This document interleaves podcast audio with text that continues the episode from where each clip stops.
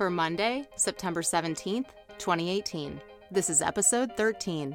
Who's been programming you?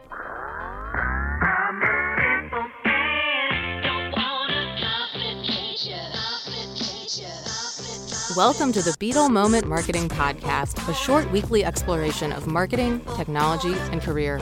I'm Emily Binder. I answer to no one, and I make this for you. Let's get on with the show. On Sunday night, Les Moonves, the longtime chief executive of the CBS Corporation, stepped down from the company he led for 15 years. His fall from Hollywood's highest echelon was all but sealed after the publication earlier in the day of new sexual harassment allegations against him. There are currently about a total of 12, I believe, women saying that he sexually harassed or assaulted them, and he denies that there was any misconduct, just like the rest.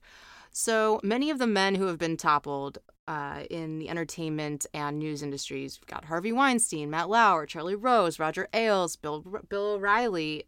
The list goes on. They all deny any non-consensual sexual activity, but yeah, right. So here's what I'm thinking about. I've been thinking about programming a lot lately, and this is related because obviously these men have spent years determining what TV shows, movies, and news programs millions of Americans watched on a daily basis. Either which ones they watched, or what the content was, or what the storylines were. This is on such a large level powerful because programming and stories inform culture. They aren't just a reflection of culture, they actually inform culture. So, this is an age old debate in advertising, right? Do the ads make people act a certain way or are the ads the way that people act? It's probably a little bit of both.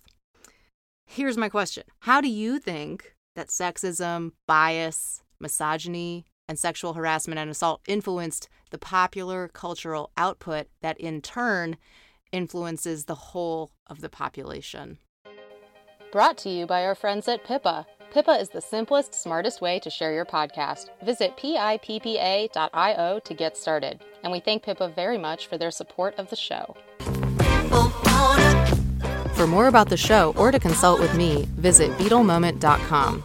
Tweet me at Emily Binder. I'd love to hear from you. Thank you again for listening. I'll see you next week.